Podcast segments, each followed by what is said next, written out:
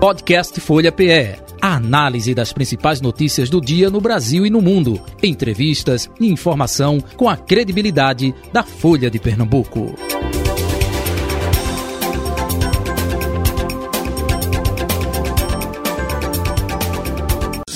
Folha Política.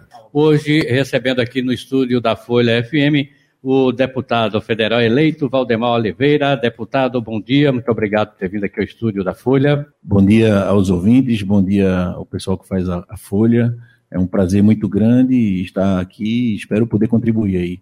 Estaremos também contando nessa entrevista com a Carol Brito, subeditora de política da Folha de Pernambuco. Bom dia, Carol. Bom dia, Nenel, bom dia, Carlos, bom dia, deputado, uma satisfação estar aqui com vocês. E o repórter de política da Folha de Pernambuco, Carlos André. Bom dia, Carlos. Bom dia, Nenel, bom dia, Carol, bom dia, deputado, bom dia, ouvinte da Folha. Então, vamos lá, não é? Começando aí essa nossa entrevista no Folha Política. Carlos. Deputado, vou começar com uma pergunta bem óbvia.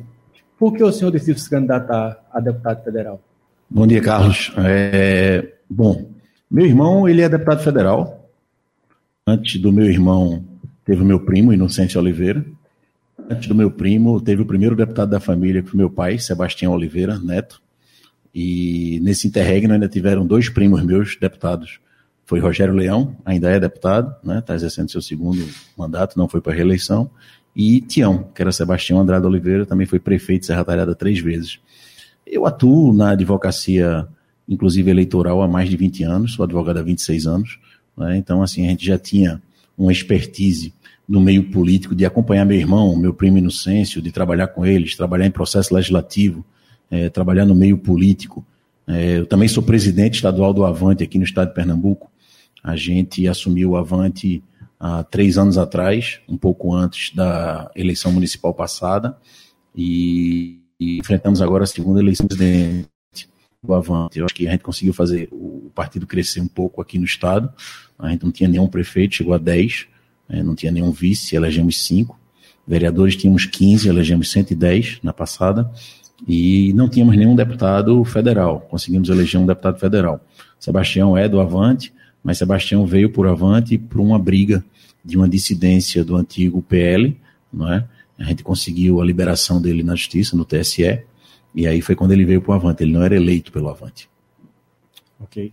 E, deputado, o senhor representa um grupo muito tradicional de Serra Talhada, né, os Oliveira, e como é que esse grupo está se articulando para as eleições de 2024, principalmente além de Serra Talhada? Vai ter algum nome para disputar? Olha, Serra Talhada é nossa terra, né, nossa principal base, eu diria, se bem que nessa eleição a minha principal base em termos de voto não foi Serra Talhada, foi Custódia, tive mais de 10 mil votos lá em Custódia, o prefeito Manuca e todo o seu grupo me apoiou e realmente superou e muito minha expectativa.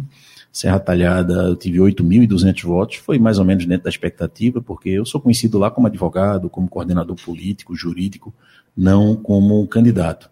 Se bem que na eleição anterior a essa, eu me candidatei como primeiro suplente de senador de Humberto Costa, e nós ganhamos, né? A gente, quando abraçou a candidatura de Humberto estava em 3º lugar nas pesquisas, atrás de Jarbas e Mendoncinha, acabou em 1º. É claro que não foi só por causa da minha pessoa e do nosso grupo, mas a gente teve um pequeno pedaço de contribuição aí. Hoje eu ainda sou o primeiro suplente de senador. Serra Talhada, com certeza, voltando aí, Carol, à pergunta, teremos sim candidato, a gente ainda tem muito tempo aí para trabalhar, né? Acho que era Marco Maciel que dizia que quem tem tempo não pode ter pressa para não comer cru aí a comida, mas vamos ter sim um candidato forte, um candidato viável.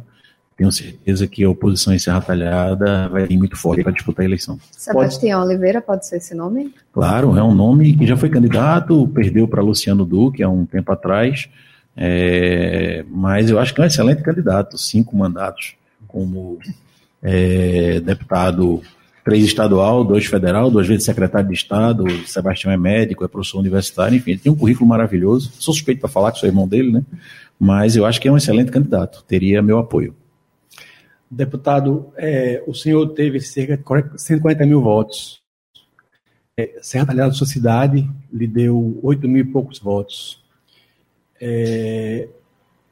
O primeiro lugar foi o Fernando Humberto Monteiro, do PP, com 10 mil e poucos votos. Como o senhor avalia essa sua performance lá em Serra Talhada, levando-se em conta que é a sua cidade natal? Olha, é perfeitamente normal. A gente, Serra Talhada, tem 17 vereadores. Eu tinha 3 vereadores de mandato me apoiando. Fernando tinha 12. E a prefeita? E a prefeita, né, com o mandato na mão. É muito difícil você, mesmo sendo da terra, você brigar com a máquina da prefeitura. Salvo engano, a prefeitura de Serra Talhada hoje tem 10 mil empregos. Ela é uma prefeitura muito inchada. A gente, inclusive, critica bastante isso. Não pelos empregos, que emprego é importante, né, para gerar renda para toda a região. Mas será que precisa realmente ter tanto emprego? Esse é um questionamento que a gente faz. Então, e boa parte desses empregos, eu não tenho esse número aqui agora comigo, é decorrente de cargo comissionado, exonerável a denuto. Então, ela bota e tira quem ela quer. Além disso, você, com toda essa estrutura da máquina, um sem número de secretários, uma boa quantidade de vereadores, fica realmente mais fácil você pedir voto. A população é carente, Serra Talhada não somos uma cidade rica, a gente é polo aí na área de saúde, a gente é polo na área estudantil, temos muitas faculdades, a gente é um polo regional comercial, mas a região, na parte agrícola, é uma região pobre, com muita gente carente. Então, o emprego, você controlar um emprego comissionado lhe ajuda a dar voto, eu não tenho dúvida disso. Mas eu acho que meu desempenho lá foi bom, foi dentro do esperado. 8.200 votos é uma quantidade de voto bastante razoável para um município só. Realmente fiquei muito surpreso com Custódia. Eu não imaginava, eu sabia que Manuca é um prefeito muito bem avaliado, mas eu não imaginava ter 10.200 votos em Custódia, 10.400, perdão.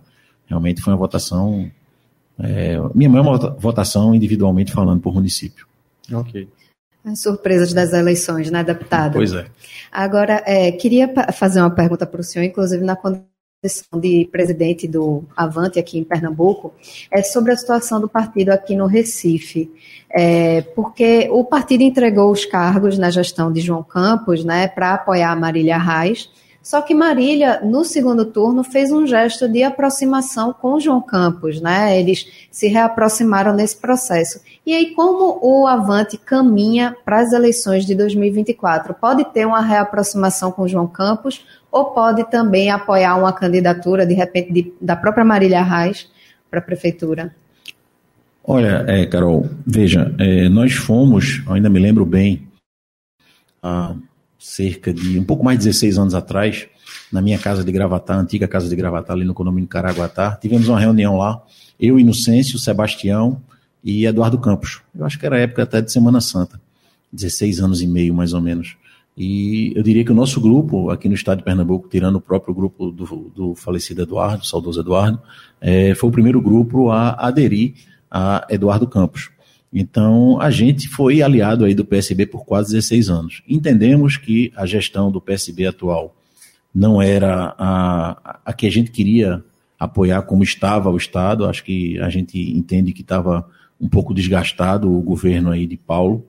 Apesar de eu entender também que Paulo é um grande gestor, ele foi muito injustiçado por uma série de questões, né, que levaria muito tempo a gente debater, mas eu diria que o Avante hoje está numa posição independente e a gente precisa escutar todo mundo, a gente precisa escutar... Eu não sou presidente municipal, por exemplo, né, o presidente municipal é o Dilson.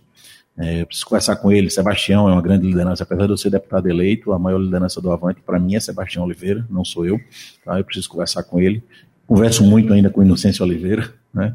Ele está já com uma certa idade, um pouco recluso, ainda com medo da Covid, mas a gente conversa bastante, eu me consulto muito com ele, então eu diria que a gente tem que conversar, né? Política é isso, é a arte de conversar e juntar as pessoas atrás do ideal de cada partido. Mas o Avante não está com as portas fechadas não para conversar com o prefeito João Campos, nem com Marília Reis, claro. Mas eu acho que Marília vai acabar esse mandato aí de federal dela, ela elegeu a irmã, Maria, não é? Eu não sei qual o futuro dela, ainda não sentei para conversar com ela após o segundo turno. A última vez que eu tive com Marília foi no dia do segundo turno, almoçamos juntos, na minha casa de Serra Talhada, ela foi votar com o marido lá em Salgueiro e acompanhar a gente para votar junto lá no colégio de Serra Talhada, a minha Sebá, me despedi dela e depois não a vi mais, não conversei com ela, Mas eu creio que é um caminho viável, sim, a candidatura dela, a prefeita, assim como o Avante também está de portas abertas para conversar com o prefeito João. Fomos aliados dele muito tempo, apoiamos ele aqui para prefeito do Recife. O Avante não fez qualquer tipo de exigência, o Avante não é um partido que faz exigência. A única coisa que a gente quer é o reconhecimento no pós-eleição e trabalhar, obviamente, da formação do governo, não necessariamente cargo, mas eu diria que a estrutura de cargo faz parte da política, claro. Hoje a gente não tem cargo nenhum, nem no governo do Estado, nem na Prefeitura do Recife. Passadas as eleições, como é que o senhor avalia a performance do Avante aqui, lá do Avante aqui no Estado?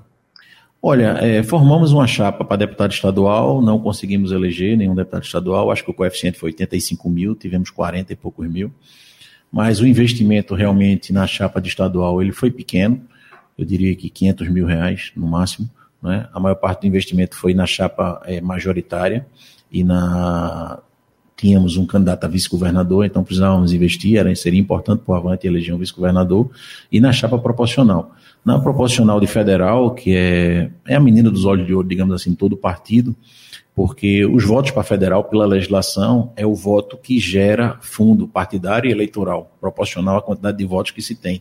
E também é o voto que se leva em consideração para atingir a cláusula de barreira. O Avante é um partido pequeno, de 8 deputados, só federais no Brasil, estaduais tem mais, mas a gente precisava atingir a cláusula de barreira. Atingimos ali um pouco acima do limite, mas bem ali no limite, então eu diria que foi bom, porque tivemos 226 mil votos aqui na chapa de federal, 141.346 meu e mais 80 mil dos outros 24 candidatos, 25, perdão, foram 26 ao todo. Deputado, qual vai ser a relação do Avante com o futuro governo de Raquel Lira? Né? Ela se reuniu com a bancada pernambucana na semana passada. Não sei se o senhor Sebastião Oliveira estiveram presentes, mas como é que vai ser essa relação? Eu estive em Brasília semana passada, domingo, segunda, terça e retornei na quarta de manhã. Na quarta tarde, eu recebi um convite de Augusto Coutinho, que é amigo nosso, Guga, para participar de uma reunião da bancada. Na quarta tarde, a bancada é Pernambuco, mas eu não sabia da presença da futura governadora Raquel, governadora eleita. A relação com ela é muito boa, eu tenho uma relação com ela já de muito tempo, inclusive na última eleição de prefeita dela, o Avante apoiou ela lá em Caruaru. Nessa eleição agora a gente caminhou em rumos diferentes, realmente, não é? Mas o que o governo, a governadora precisar do Avante, eu diria que a gente está à disposição. Não participei da reunião porque fui convidado para uma reunião de bancada e eu tinha um compromisso em São Paulo, tive que ir quarta de manhã para São Paulo, mas se eu soubesse da presença da governadora eleita, eu teria mudado o voo e teria ficado para participar, sem problema nenhum, não tenho problema nenhum em sentar com ela e conversar e ajudar Pernambuco no que for necessário. Mas vai ser independente, oposição ao governo Raquel, qual vai ser a... Hoje a posição do Avante é de independência ao governo de Raquel, mas a gente não tem problema nenhum e no que for pontual e necessário para Pernambuco, por exemplo, a bancada de Pernambuco se juntar para a gente fazer uma emenda de bancada de um projeto de um arco viário, que é fundamental para a gente, é um projeto que foi criado lá atrás por Eduardo e por Sebastião quando secretário, que seria um arco que viria ali de Igaraçu até Suape, né, desafogando toda essa BR-101 aí. Então, assim, só que é uma obra de R$1 bilhão, se não me engano. Então, é uma obra que toda a bancada de Pernambuco, o Senado, o governo federal, precisa se unir para poder destravar uma obra dessa, porque só o governo de Pernambuco não tem condição de realizar. Mas é uma obra fundamental para a infraestrutura viária aqui do nosso Estado. Deputado, eu queria voltar de novo às próximas eleições para prefeito. Serra Talhada, o eleitorado serratalhadense tem tendido mais à esquerda nas últimas eleições. Isso é uma preocupação para vocês? Não, de forma nenhuma. O Avante, a gente tem ideias de centro, né? Sempre tivemos. Vem do meu pai, era mais voltado para a esquerda. Eu diria que meu irmão Sebastião é mais para a esquerda também. As ideias dele são uma ideia mais de centro. Mas eu tenho uma relação... Eu sou suplente de Humberto, né, que é de esquerda. Eu tenho uma relação boa com o presidente Lula, eu conheço pessoalmente, já estive com ele algumas vezes, e a gente apoiou ele, votou nele, pediu voto para ele, eu não vejo problema nenhum nisso não.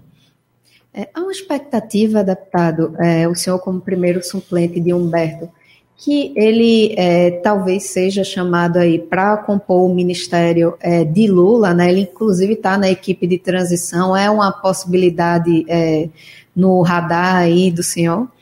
Olha, a gente é diplomado dia 19 de dezembro, salvo engano, vou confirmar no TRE, mas acho que foi essa data aí que me passaram.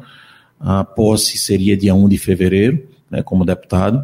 Até lá eu tenho o mandato aí de senador. Eu preciso consultar a Câmara para saber se é possível me licenciar como deputado e assumir como senador ali suplente enquanto Humberto é ministro. Em não sendo, eu teria que renunciar ao mandato de deputado. Eu não vou fazer isso. Não é? Muito arriscado, né? Com certeza, porque ele pode passar pouco tempo como ministro e voltar e eu fico sem mandato. Então, na verdade, a gente vai consultar a Câmara. Há um precedente desse de Raul Jungmann. Ele era vereador do Recife e suplente de deputado, então ele se licenciou como vereador, assumiu como deputado e, enfim, acabou exercendo o mandato dele até o final. Acho que suplente Mendoncinha, não tenho certeza, virou ministro. O senhor já disse uma vez que o seu papel será levar obras para a Serra Talhada, mas sem abrir mão da oposição à Márcia, que é a prefeita. Que obras são mais urgentes para a cidade hoje? Olha, a cidade precisa, eu acho que finalizar ali o aeroporto, né, que foi uma ideia de Inocêncio lá atrás, depois foi melhorado por Sebastião, mas já é uma realidade, está com um voo comercial, mas a estrada está precisando ser melhorada, inclusive tem até o nome do meu pai, Sebastião Oliveira. É uma estrada pequena, 6, 7 quilômetros, que liga ali a Caxixola ao aeroporto, mas que é importantíssimo, quem é empresário, quem é advogado ali na região sabe da importância desse voo comercial da Azul diário. Não é? Um voo, inclusive, viável. Eu acho que a passagem ia custar algo em torno de R$700 a perna, como a gente chama, R$1.500 e de volta. Se você for de carro, realmente é mais barato, só que o carro daqui para Serra Talhada é 6 horas de viagem. Você tem que parar, tem a saída do Recife, que não está fácil, não é?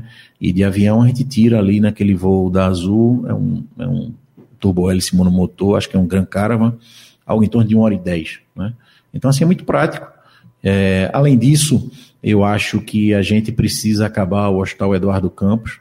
O Hospital Eduardo Campos, quando foi concebido lá atrás, ideia até de Sebastião, nossa, era para ser um hospital regional, que hoje o OSPAM, que é o hospital regional, ele está um pouco saturado no centro da cidade. O Eduardo Campos foi construído fora, num bairro novo, ali perto do bairro Vila Bela, é um bairro assim que atende melhor a infraestrutura de estacionamento, de acesso das pessoas, não está no centro da cidade como o OSPAM.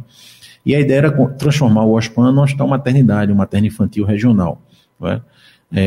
Eu acho que Serra Talhada precisa melhorar também a estrutura das estradas ali de Bernardo Vieira, que foi feita no governo de Paulo Câmara, com o Seba como secretário, está muito esburacada, né? Eu acho que é uma estrutura importante. A de Santa Rita também, que foi feita no governo de Eduardo Campos, também com o Seba como secretário, também está muito esburacado. Eu estive nessa estrada recentemente. Eu diria que a gente, se puder, universalizar os acessos aos municípios, na estrada de Vazinha, que liga a Caiçarinha, uma estrada pequena de 9 quilômetros, que já é semi-implantada, precisaria só asfaltar, e depois a de Caiçarinha a São João do Barro Vermelho também seria importante.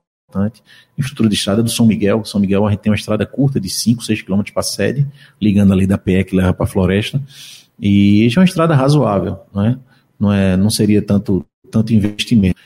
Obviamente geração de emprego também, eu acho que é importante. Serra Talhada tem uma necessidade muito grande aí de geração de emprego, a gente forma muito jovem, qualifica eles, mas aí falta emprego para eles, então eu acho que investir nessa questão de geração de emprego e tudo mais que for necessário para a população. A gente é oposição à prefeita, a gente não é oposição à população, a gente quer que Serra Talhada desenvolva. Isso é a verdade. Deputado, o TRE, ele cassou a chapa de vereadores do Avante aqui no Recife. Cabe recurso, inclusive, ao TSE. O senhor, já que tem essa formação jurídica, inclusive, pode comentar como o partido está tentando reverter essa situação? Perfeito. Eu procuro, apesar de eu ser advogado, faço eleitoral também, eu procuro não ser advogado eleitoral do Avante, para não advogar para mim mesmo, digamos assim. Eu não sou presidente municipal, né? O presidente municipal é o Dilson. Na época da eleição, quem montou a chapa foi o Rodolfo, que era o presidente da época, não era eu, era estadual. E aí o municipal ele tem certa autonomia. A chapa foi montada, né? E uma candidata desistiu de ser candidata, teve 0 votos, e aí essa candidata não informou que tinha desistido de ser candidata, né? Teve 0 votos. A Justiça entendeu que isso foi uma fraude à cota de gênero, e aí cassou a chapa. A gente defendeu que, na verdade, deveria se respeitar a vontade popular, porque ela era candidata e desistiu de ser candidata e não informou o partido. E depois até ela juntou uma ata dizendo que realmente ela era candidata, desistiu de ser candidata, mas enfim, o TRE não entendeu dessa forma. O Dr. Valbeagra é o advogado dos autos, não sou eu, e até onde eu sei ele está entrando com recurso para o TSE, acho que essa semana. Deputado, que desafios o senhor acha que vai encontrar em Brasília? Olha, Brasília está pegando fogo, né? Tem até um memezinho que manda com uma Brasíliazinha amarela pegando fogo. Eu tenho um escritório de advocacia já em Brasília, então eu sempre fui a Brasília uma vez por mês, agora é semanal, né? Eu já estava lá organizando assessoria, gabinete, apartamento. Eu vou até levar uma vantagem, porque o regimento interno, a primeira coisa que a gente tem que saber é o regimento, então eu já li todo o regimento lá da Câmara, e aí se você é irmão, filho de um deputado e é sucessor no mesmo mandato, no mandato seguinte, então você tem a preferência de ficar com o apartamento e com o gabinete. Seba já estava lá há 8 anos, então eu pedi já a preferência do apartamento e do gabinete dele, né, que já está todo montado, enfim, então isso já foi uma vantagem. O gabinete dele tem uma assessoria muito boa, o chefe de gabinete é um cara da minha idade, Charles Colasso, e eu pretendo mantê-lo. Tem uma secretária boa também, tem uma assessora legislativa boa, um motorista bom também, que eu já conheço, que é o Francisco, então já estou com a assessoria mais ou menos montada lá para começar a trabalhar. A vontade é muito grande, tá? A vontade é intensa, a vontade é muito grande, e a gente começar a brigar aí por emendas para os municípios, pelos projetos de lei. Eu estou vendo aí onde eu me situo lá nas comissões, né? Eu vou tentar pegar comissões que sejam da minha área, né? Alguma questão aí como constitucional, alguma coisa voltada para o direito mesmo, se eu puder. Claro, deputado de primeiro mandato não tem muita escolha não, a gente pede, mas a prioridade é dos mais antigos, é uma regra lá da casa. E a gente entende isso, né? Está chegando agora, então a gente vai respeitar tudo isso aí, mas a vontade de trabalho é muito grande, tanto lá quanto pelo povo de Pernambuco. O senhor tem em mente propor alguma lei? Olha, a gente está estudando alguns casos pontuais, mas alguma pronta já de cabeça não, mas tem algumas ideias. Deputado, o Avante ele desistiu de uma candidatura presidencial para apoiar o projeto de Lula para presidente, né? E o partido, inclusive, teve um papel muito importante aí na campanha de Lula, muito puxado pelo deputado André Janones, que inclusive até cunhou a expressão, né, aí, janonismo cultural, né? Porque ele foi realmente muito estratégico nessa guerra das redes sociais para a campanha de Lula. E aí, qual o papel que o Avante deve ter nesse governo de Lula? O senhor acha que o partido está sendo contemplado, por exemplo, nessa transição do governo? Olha, Carol, está sim, o partido está participando da transição. Nosso presidente nacional, Luiz Tibé, ele tem participado ativamente, inclusive eu falo com ele quase que diariamente, trocando ideias sobre a questão da transição. Eu já conversei com o Janones ele não pretende, pelo menos ele me expressou isso pessoalmente, participar do governo, ele pretende ser um deputado atuante, representante do governo no Congresso, né? E ele é muito atuante, é muito aguerrido, muito brigão, é amigo meu, uma grande figura, mas eu creio que sim, o Avante na transição está sendo bastante prestigiado. Deve ocupar algum espaço em ministério, por exemplo? Olha, essa informação eu realmente não sei.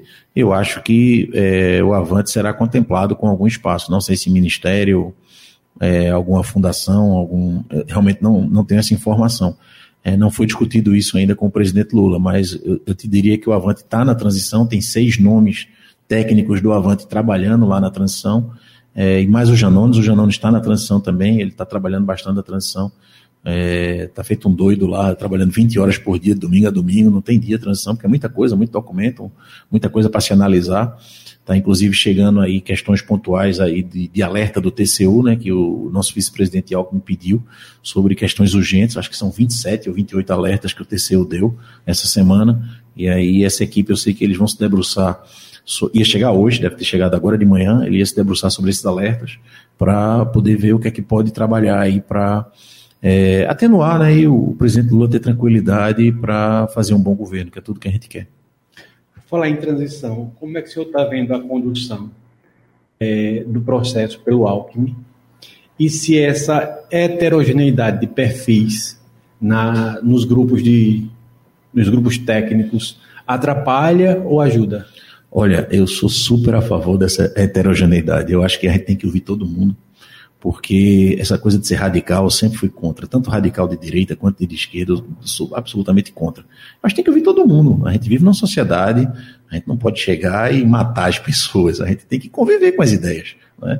Eu não penso igual a você, não penso igual a Carol, mas enfim, a gente às vezes tem ideias diferentes sobre um certo assunto, mas a gente chega a um consenso e vai chegar ali uma solução que seja razoável para todo mundo, que não vai ser o ideal para todo mundo, mas que seja razoável. Eu acho o Alckmin um craque, ele é um cara muito ponderado, muito equilibrado, muito de escutar as pessoas, experientíssimo, foi governador de São Paulo um sem número de vezes, aí, candidato a presidente. Eu acho que ele tem muito a contribuir com o presidente Lula, ele sabe exatamente o espaço dele. Lula é o presidente e ele é o vice, ele está ali para ajudar. Né? E eu acho que o papel dele tem sido muito bom. Eu daria uma nota muito alta, se eu tivesse que dar ao vice-presidente Alckmin. Eu gosto muito dele, sou fã dele. Ok, então nós queremos agradecer a participação do deputado Valdemar Oliveira. Deputado, parabéns pela eleição, muito obrigado pela presença aqui no estúdio da Folha FM e até uma outra oportunidade. Queria agradecer a oportunidade, né, Nélio Carvalho, nossos apresentadores, entrevistadores, Carol Brito e Carlos André, e dizer que sempre precisar eu estou à disposição. Então, Carol, Carlos, até amanhã, obrigado. Até, Ninel. Até a próxima. Isso. Final do Folha Política. Folha Política. Podcast Folha PE. A análise das principais notícias do dia no Brasil e no mundo. Entrevistas e informação com a credibilidade da Folha de Pernambuco.